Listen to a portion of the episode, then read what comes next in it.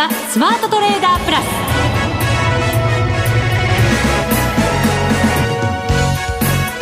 全国のリスナーの皆さん、こんにちは、内田まさみです。この時間はザ・スマートトレーダープラスをお送りしていきます。この方をご紹介しましょう。国際テクニカルアナリスト、福永博之さんです。こんにちは、よろしくお願いします。よろしくお願いします。さて、日経平均株価、今日ははっぴゃくきゅうじゅうえん高で終わりました、はいね、えもう一時きゅうひゃくえん超える上げ幅になる場面ありましたからね、午前中ね、はい、あの本当に、まあえー、ここ数日で、まあ、特にあのアメリカの エフオーエムシー の、まあ、前日からですかね、アメリカで言いますとね、えー、商いも今日も膨らんでというところで、はいえーまあ、本当上げ幅をこう、なんてでしょう、取引終了までなんとか保ったっていうところが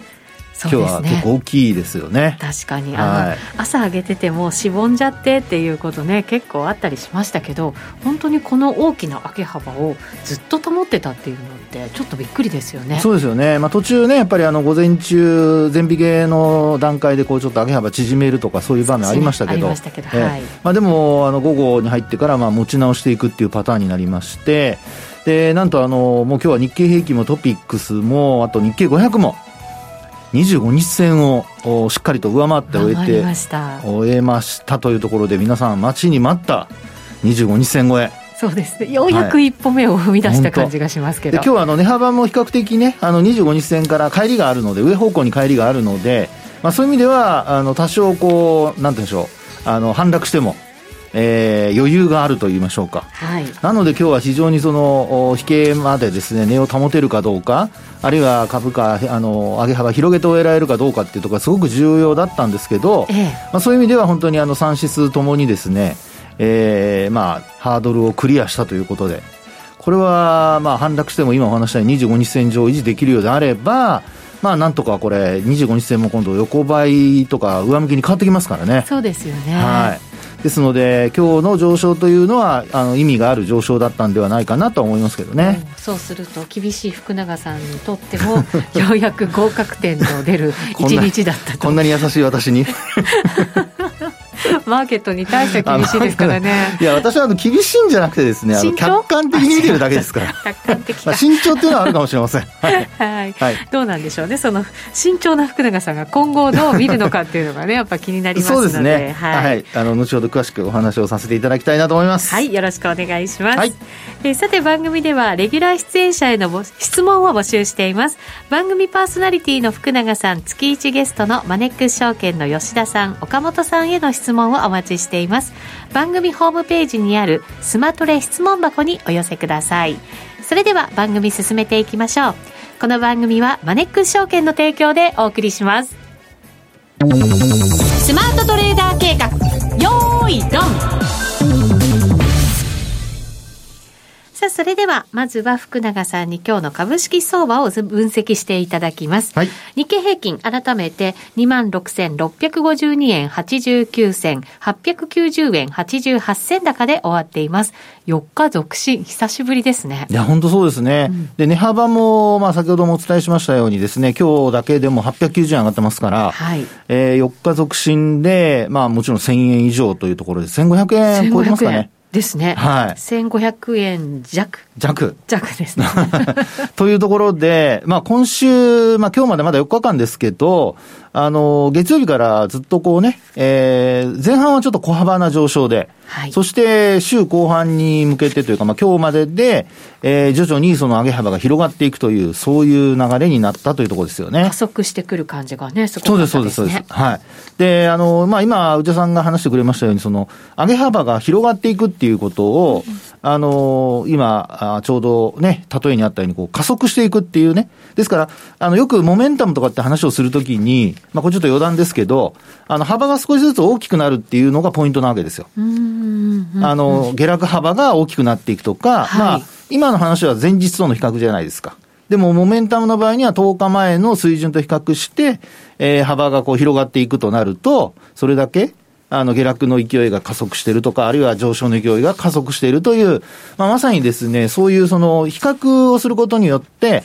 でその比較も幅が広がっていくか縮まっていくかという、あるいはプラスなのかマイナスなのか、まあ、そういうところからあの上昇とか下落の勢いを見るというのがポイントです。はい。はい、で、あの今の内田さんの話にあったように加速しているってことは、うん、気をつけないといけないことが一つあります。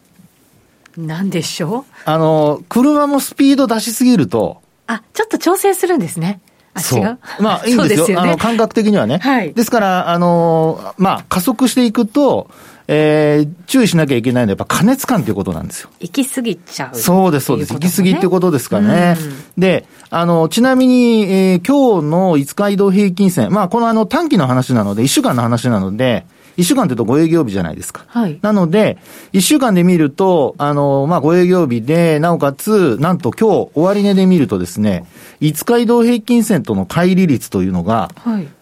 さんてんきゅうにパーセント まで広がってます。 さんてんきゅうに っていうのは、はい、えっと、大きいんですか小さい、まあ、でも今の言い方だと大きいんですよね、すごくね。そうです、はい、ちなみにですね、あの大きく広がっている時でもだいたい にパーセント なんですよ。にパーセントぜん後、はい、ですからあのそれが、まあ、これだけ広がってるってことは、まあ、ちあの逆に言うと明日もしそのいつか移動平均線の上昇があんまりこうね上がってこないとなると、えー、やはりその揺り戻しというのが、まあ、週末ですし、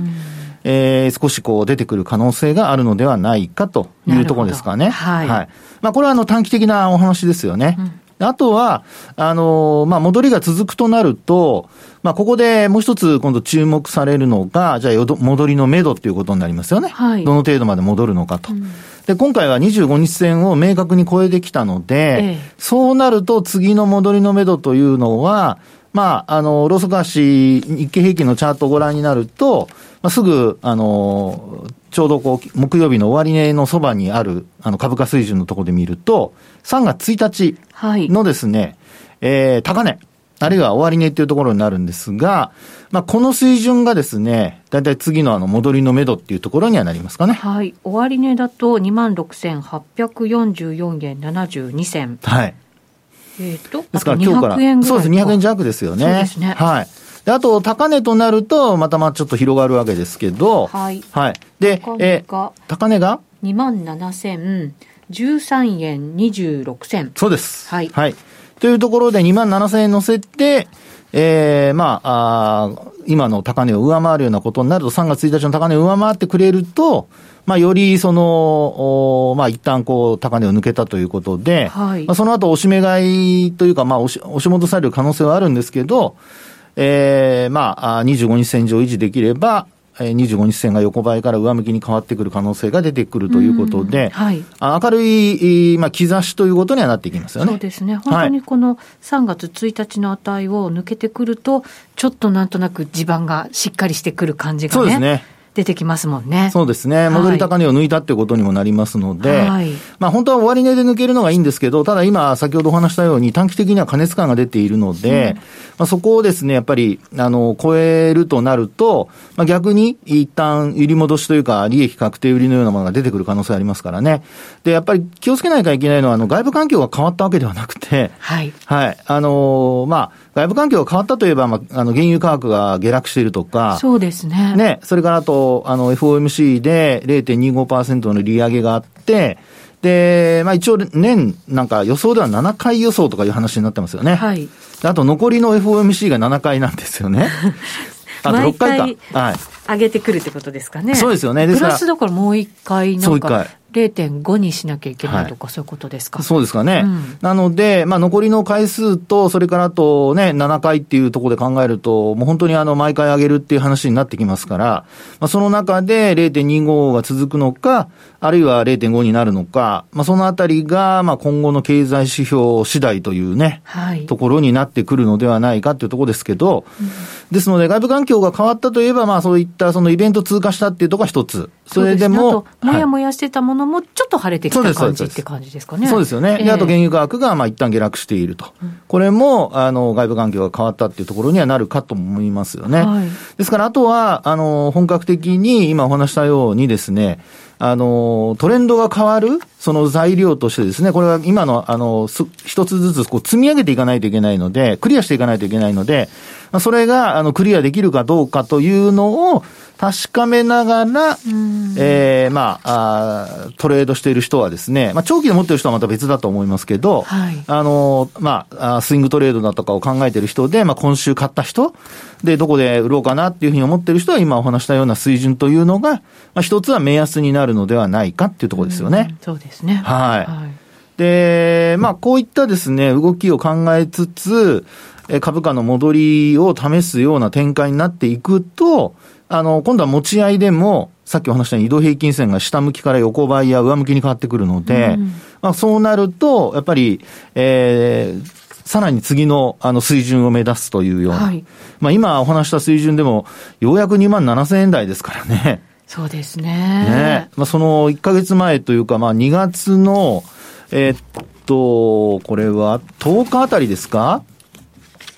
えー、そうですね、にがつのとおかですとにまんはっせんえん近くまで株価上昇してましたからね。えー、ですので、まあ今、この水準で言うと、あの、まあさっきお話したにまんななせんえん乗せるとですね、次はにまんはっせんえんという、まあせんえんずつぐらい、えー、株価水準が切り上がるところをですね、えー、まあ期待しながら、まあ株式市場をこう売り買いをね考えていくっていうパターンになるのではないかなというところでしょうかね。うん、はい、まだまだあのウクライナ情勢なんかはね、あの不透明なところはありますけれども、はい、でもどうなんでしょうね。ちょっとこう相場付き変わってきた感じは福永さんもありますか？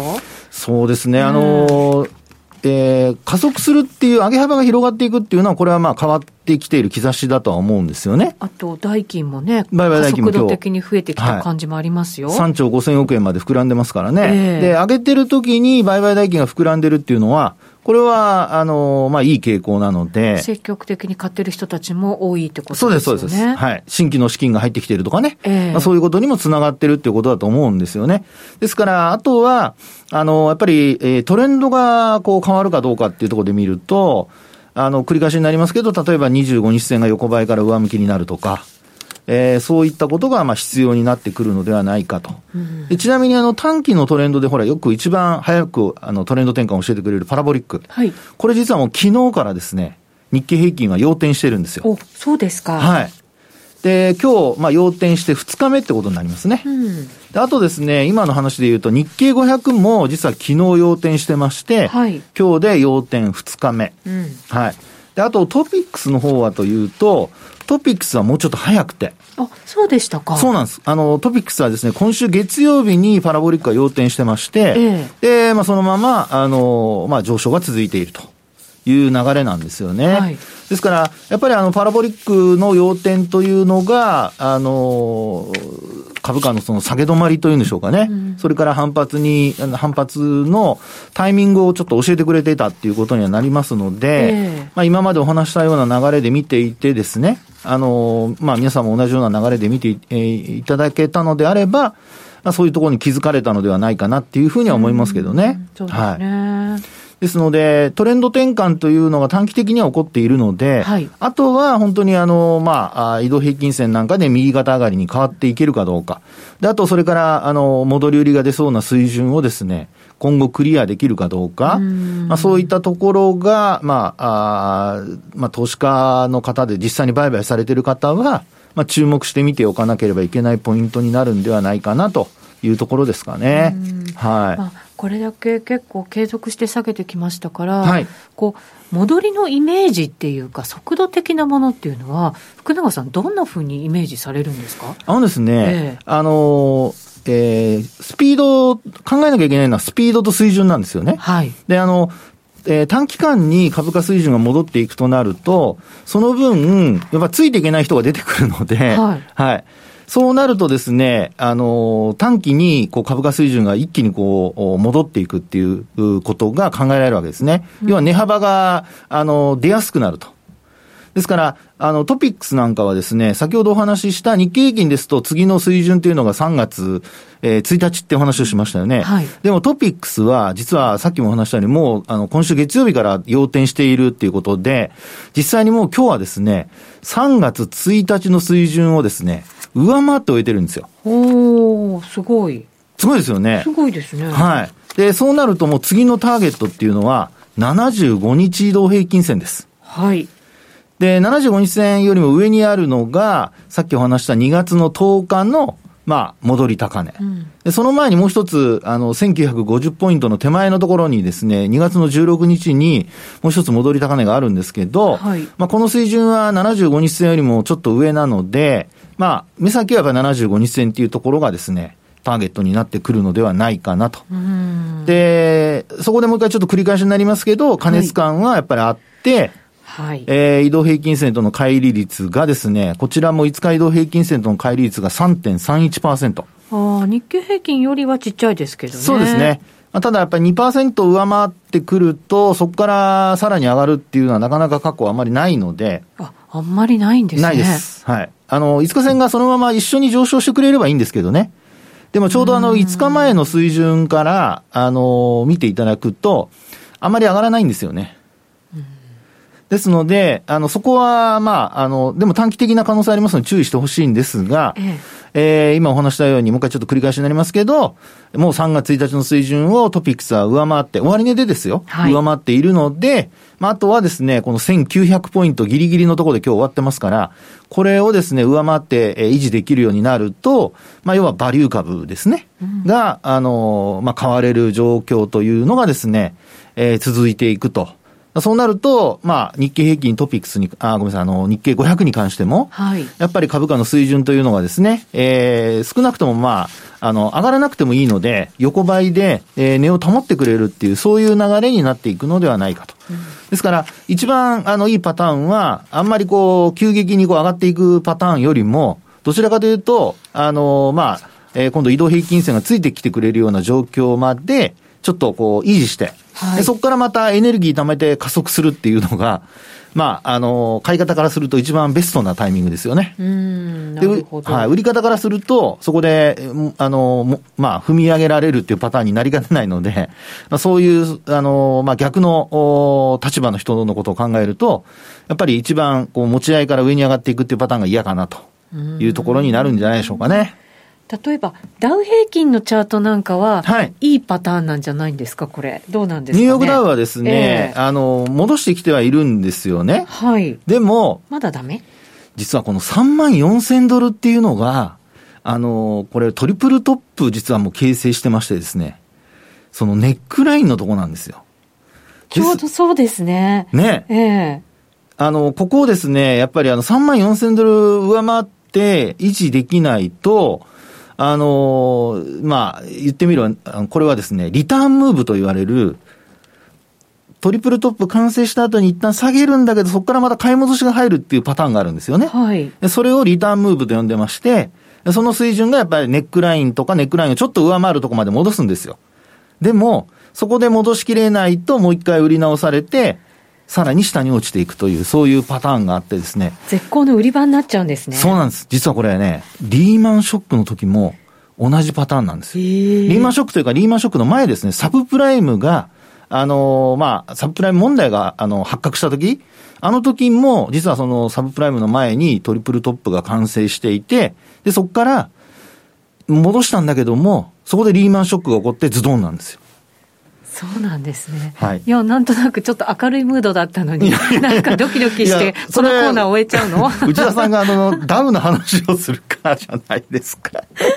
そうですよね。いやいやいや嫌なこと聞いちゃったかしら。でも知っておいた方がね。いやもちろんもちろんそうですよ。いいですもんね、はい、なので、まあ、ちょっとですねあの、まあ、あとアメリカ株はさん指数揃って形が違うんですよね。そうなんですよ、はい、ですからね、あの、まあ、ダウパターンと、あとはナスダックパターン、うん、エスアンドピーごひゃく パターン。一番強いのは エスアンドピーごひゃく ですから。はい。はい、そっちはまだ安心です。そうですか。はい、このね、やっぱりアメリカ市場も落ち着いてくれないと、なかなか日本株もね、引っ張られちゃいますからね。その通りです。まだ、まだ頑張ってもらわないと困るわけですね。はい、そうです。その通りですよ。日経平均は、あの、もちろんいい兆しが出てますからね。はい、これを続けることが重要だということでございますね。アメリカにも続けていただくことが重要だと。もちろんです。はい。はい。わかりました。はい。はい。えー、それではここでマネックス証券からのお知らせです。投資家の皆様、マネックス銘柄スカウターをご存知ですか？マネックス銘柄スカウターはマネックス証券に口座をお持ちの方が無料でご利用いただける日本株銘柄分析ツールです。マネックス銘柄スカウターでは売上高や営業利益など重要な業績指標を過去じゅっき以上にわたりグラフ表示することができます。自分でデータを整理する手間をかけずに、長期的な視点で企業を分析することが可能です。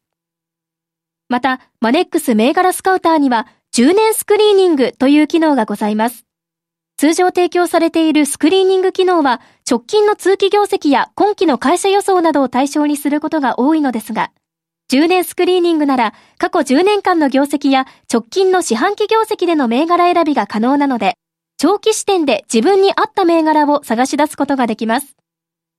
さらに、マネックス銘柄スカウターはスマートフォンへの表示最適化も行っているので、外出先などでも場所を選ばずスムーズに銘柄分析を行っていただけます。また、マネックス銘柄スカウターの活用術もマネックス証券のセミナーやホームページで紹介していますので、ぜひご覧ください。マネックス銘柄スカウターは、マネックス証券に口座を開設いただくと無料でご利用いただけます。マネックス証券の口座は無料で開設できます。日本株投資の強い味方、マネックス銘柄スカウターをぜひお試しください。マネックス証券でのお取引に関する重要事項。マネックス証券が扱う商品などには、価格変動などにより元本損失、元本超過損が生じる恐れがあります。投資にあたっては、契約締結前交付書面、目論見書の内容を十分にお読みください。マネックス証券株式会社、金融商品取引業者、関東財務局長、金商第ひゃくろくじゅうご号。ザ・スマートトレーダープラス、今週のハイライト。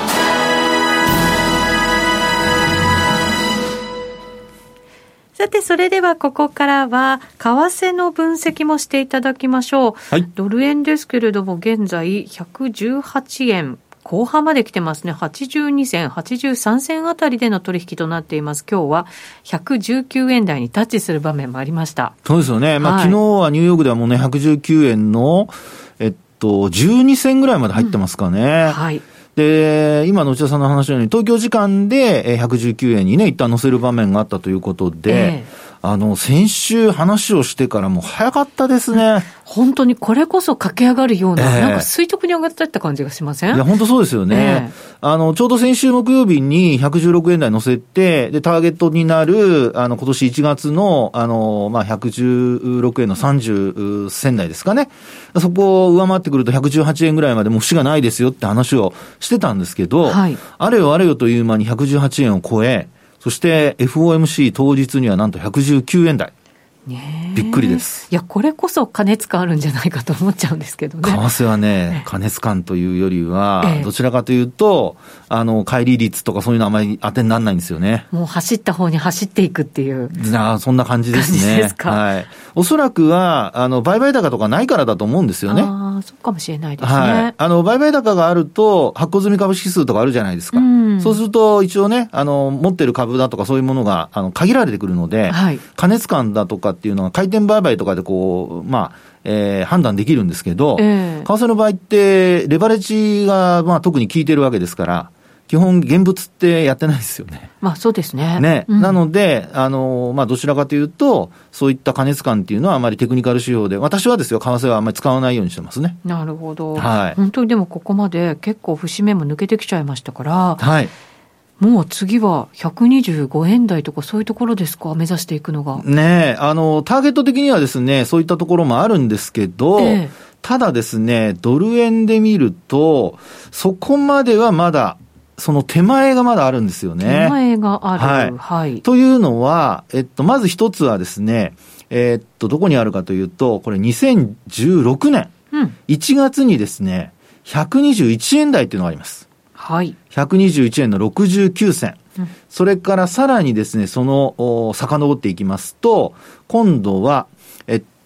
じゅういちがつ、にせんじゅうごねんですね。はい。じゅういちがつにひゃくにじゅうさんえんろくじゅっせんっていうのがありますね。うん、ななじゅっせんがありますかね。ななじゅうにせんっていうのがありますね。ひゃくにじゅうさんえんの。で、さらにその、遡っていくと、うん、同じくにせんじゅうごねんでようやくろくがつですけど、ひゃくにじゅうごえん。はい。はい。で、まあ、ここが、あの、当時言われていた黒田ラインと言われるところなんですね。うん、ですので、まだ、あの、まあ、もちろん、あの、このまま上昇が続けばですけど、あの、ひゃくにじゅういちえんがあって、ひゃくにじゅうにえん台、あ、さんえん台があって、でひゃくにじゅうごえんっていうですね、まあだいたいひゃくにじゅうえん超えてくると、えー、ひゃくにじゅういちえんからにえん刻みぐらいで、あの、節があるというところになってくるのではないかというところですね。あ、でもにえん刻みあるんですね。そうですね。結構でもドル円でね、にえんっていうと結構大きい感じもしちゃいますからね。そうですよね。えー、あのー、まあ、実際にですね、あのー、トレードされている方はレバレッジをね、何倍、どのぐらい、何倍までかけてるかによって、まあ、変わってくるとは思うんですけど、はい、ただ本当にあのー、まあ、レバレッジ今ですとにじゅうごばい最高でしょうかね。そこまでかけて取引されている方にとっては、もうにえんも動くと、ロットによってはですね、うん、相当な金額に膨らんでいくと。はい、ですよね。はい。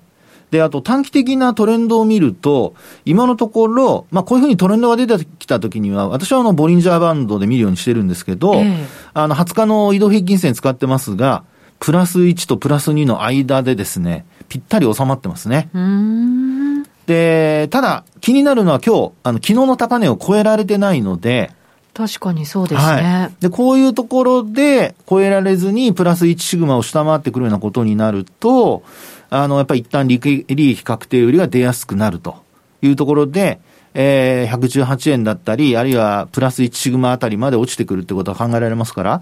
ただでも急に落ちるんじゃなくて横ばいで来ることもあるのでね、あんまりショートっていうのはちょっと気をつけた方がいいと思いますけども、はい、まあ、でもあのー、高値超えられないとなると、昨日の高値超えられとな超えられないとなると、ちょっと上値が重たくなってくるのではないかなというところでしょうかね。明日ね、日銀の金融政策決定会合もありますから、はい、そうですね、えええー、まあ、あの政策変更はないでしょうけども、あのいろいろね、えー、今の円安をどう見ているのかとか。そうですよね、はい、あの会見ではいろいろやっぱりね、引き出そうと思って記者さんたちが頑張ると思いますけど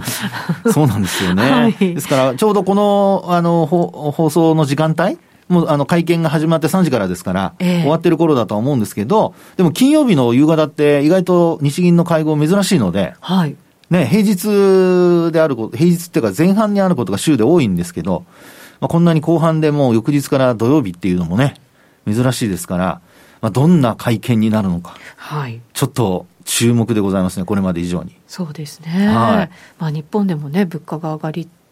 上がってきていて、やっぱりちょっと心配する方々もいますのでね、はい、なんかそこに触れるのか触れないのかでもね、なんかこう両極端の取り方ができますよね。そうですよね、えー、ですからあの物価の上昇をあの、まあ、心配とか懸念とかで、あと金融政策ね、ちょっと引き締めとかって話、まあ、出ないとは思いますけど、はい、受け取られそうになるとちょっとね、えー、円が買われるっていうことも考えられますので、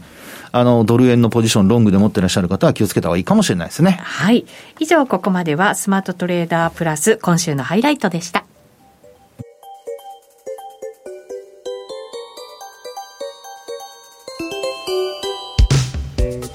さて、明日さんがつじゅうはちにち金曜日夜じゅういちじにじゅっぷんからごぜんいちじまでいちにち限りでですね、アメリカのマーケットを実況中継しようという試みが行われるということですよ。 ユーエス ストックマーケットプレス、はい、ぜひぜひこちらもですね、お聞きいただきたいと思います。マネックス証券の岡本平八郎さんが中心になって、さまざまな方が来てくださって、うん、いろんな方面からいろんなお話ししてくれると思いますので、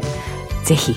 ご参加いただきたいと思います。そうですね、はい、YouTube 限定では夜じゅうじから配信されるということでございます。特別番組、ぜひお楽しみください。さて、あっという間にお別れのお時間です。ここまでの担当は福永博之と内田まさみでお送りしました。それでは皆さん、また来週、また来週。この番組はマネックス証券の提供でお送りしました。